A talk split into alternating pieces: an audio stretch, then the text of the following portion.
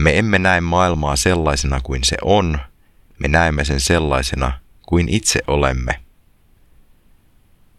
Näin sanoi Anais Nin.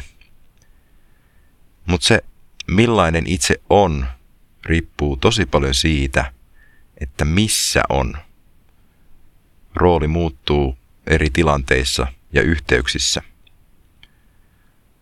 Ja erityisesti matkojen merkitys on suuri.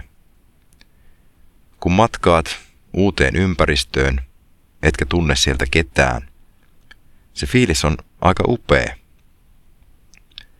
Kukaan ei oleta susta mitään, et ole täyttämässä kenenkään odotuksia, et ole toivottavasti hoitamassa jotakin roikkuvaa projektia. Oot vapaa valitsemaan itses uudelleen, menemään minne haluat, kokemaan mitä haluat, sanomaan mitä haluat. Ismo Alanko laulaa, mikä riemu, kukaan ei tunne mua, kukaan ei tiedä, kukaan ei piittaa vähääkään, kukaan ei tunne mua, kukaan ei tiedä, mitä mun pääni sisältää, en taida tietää itsekään. Tosiaan biisistä Kukaan ei tunne mua. Se on hieno ajatus. Puhuu ehkä hieman eri teemasta kuin mistä tässä matkustuksessa nyt puhun, mutta tuo kertsi on tuossa biisissä kyllä mulle aina ollut merkittävä lause.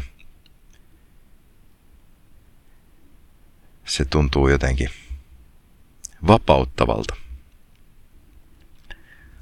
Jos haluaa määritellä itseään uudestaan, kannattaa hakeutua ympäristöön, joka on muistoista puhdas, joka ei määrittele tai muistuta jostain vanhasta jutusta.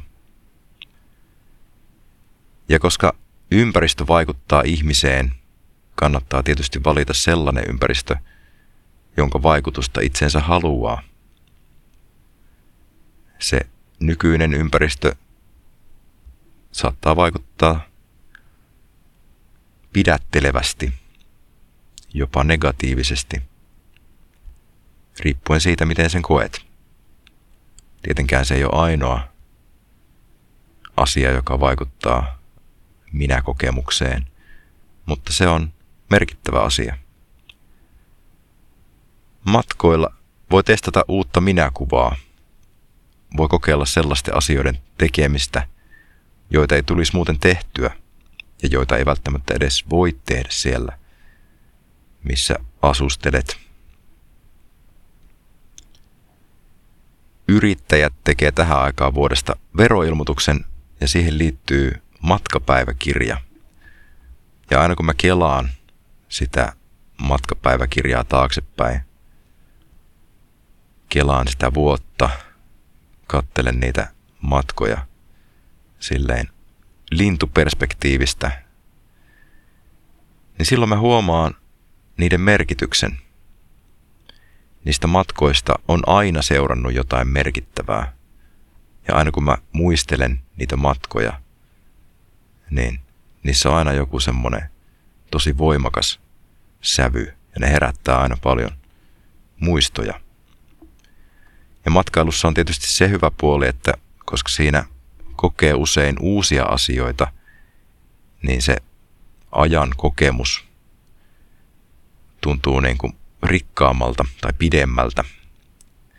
Se on aina niin kuin ihmismielelle niin kuin ajan kokemus tuntuu silloin aina pidemmältä, mitä enemmän on uusia kokemuksia. Ja sen takia just lapsuus tuntuu usein pisimmältä jaksolta elämässä, koska siinä on eniten uusia asioita.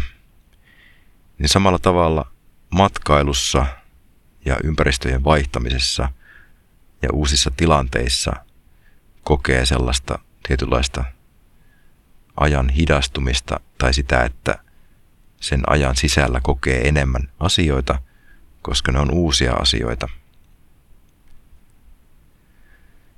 Mä oon itse huomannut monesti, että kun on ollut matkalla, niin silloin tulee paljon herkemmin kokeiltua kaikkea, kaikkea uudenlaista tekemistä ja mentyä herkemmin paikkoihin, jotka saattaisi tuntua liiankin tavallisilta, jos, jos se olisi vaikkapa kotikaupunki tai joku muu tuttu ympäristö.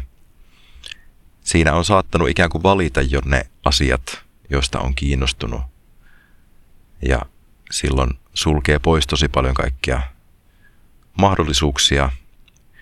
Ja tietysti siihen kotikaupunkiin liittyy monesti myös se, että se on myöskin työpaikkakunta tai opiskelupaikkakunta ja ne tietyt tekemiset sitten liittyy helposti niihin asioihin, joita siellä ikään kuin hoitaa siellä kaupungissa. Että ne toiminnot on herkästi semmoisia tosi hyötykeskeisiä ja silloin menee ohi niistä paikoista, joissa saattaisi löytää itseään uudelleen tai jotain uusia merkittäviä asioita. Ja sen takia sellaiset lomat, jolloin ei lähde mihinkään, vaan pysähtyy kokemaan sitä omaa kotikaupunkiaan tai lähiympäristöään, niin ne on tosi arvokkaita, koska samalla tavalla niitä kaikkia uudenlaisia asioita on tarjolla siinä ihan lähellä, jos ottaa sille uudelle kokemukselle aikaa. Itse tuntemuksessa tällainen tutkimusmatkailu on aika olennainen asia, koska jos aina tekee asioita niin kuin on aina tehnyt, niin silloin todennäköisesti ne kokemukset laimenee kerta kerran jälkeen. Niistä tulee tuttuja ja sitten niitä ei välttämättä edes arvosta enää samalla tavalla. Tämmöinen niin vierauden tunne niin kuin omissa tekemisissä saattaa tehdä itsestä semmoisen no, rohkeamman ja, ja sit saattaa innostua asioista, joista ei ehkä olisi osannut innostua ilman, että on sille erikseen niin kuin varannut aikaa ja tilaa.